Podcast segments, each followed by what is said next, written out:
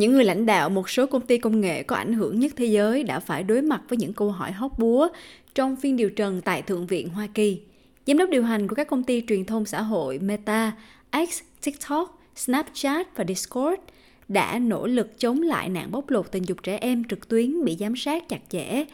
Khi phiên điều trần bắt đầu, ủy ban đã phát một đoạn video, trong đó trẻ em nói về việc trở thành nạn nhân trên nền tảng mạng xã hội của chúng. Tôi bị bóc lột tình dục trên Facebook. Tôi bị bóc lột tình dục trên Instagram. Tôi bị bóc lột tình dục trên X. Đây là con gái Olivia của tôi. Đây là con trai Matthew của chúng tôi. Hãy nhìn xem Mariam xinh đẹp như thế nào. Con trai Riley của tôi đã chết vì tự tử sau khi bị bóc lột tình dục trên Facebook. Đứa trẻ bị bóc lột sẽ không còn bao giờ như xưa nữa.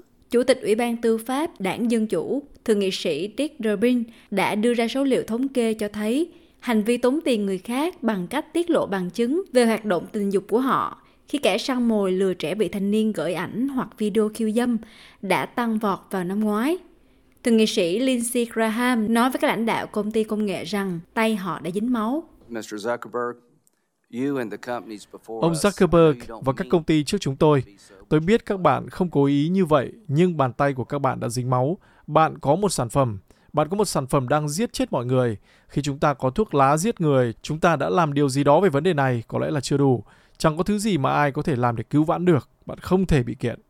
Giám đốc điều hành của Meta, Mark Zuckerberg đã xin lỗi các gia đình vì tác động của mạng xã hội đối với trẻ em. Dưới sự thúc giục của Thượng nghị sĩ Đảng Cộng hòa George Hawley, ông Zuckerberg đã đứng lên và đối mặt với những gia đình dơ cao hình ảnh con cái họ mà họ cho rằng đã bị mạng xã hội làm hại. Đây là lý do tại sao chúng tôi đầu tư rất nhiều và chúng tôi sẽ tiếp tục nỗ lực trong toàn ngành để bảo đảm không ai phải trải qua những điều mà gia đình các bạn đã phải chịu đựng. Họ đã bị các thượng nghị sĩ của cả hai đảng thẩm vấn trong gần bốn giờ. Đây là cơ hội hiếm có để các thượng nghị sĩ Hoa Kỳ thẩm vấn các nhà lãnh đạo công nghệ. Thượng nghị sĩ Josh Hawley cáo buộc Mark Zuckerberg ưu tiên kiếm tiền hơn là sự an toàn của người dùng Meta.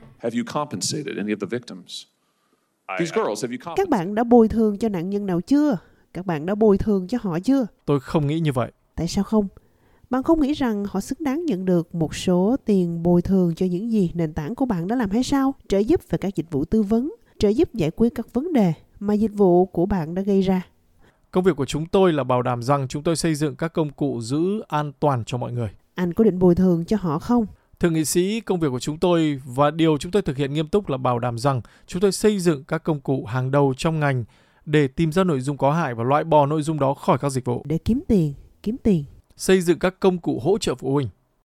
Phiên điều trần cũng đánh dấu sự xuất hiện đầu tiên của giám đốc điều hành TikTok, Shuzi Chu, trước các chính trị gia Hoa Kỳ kể từ tháng ba, khi công ty ứng dụng video ngắn thuộc sở hữu của Trung Quốc phải đối mặt với những câu hỏi gay gắt. TikTok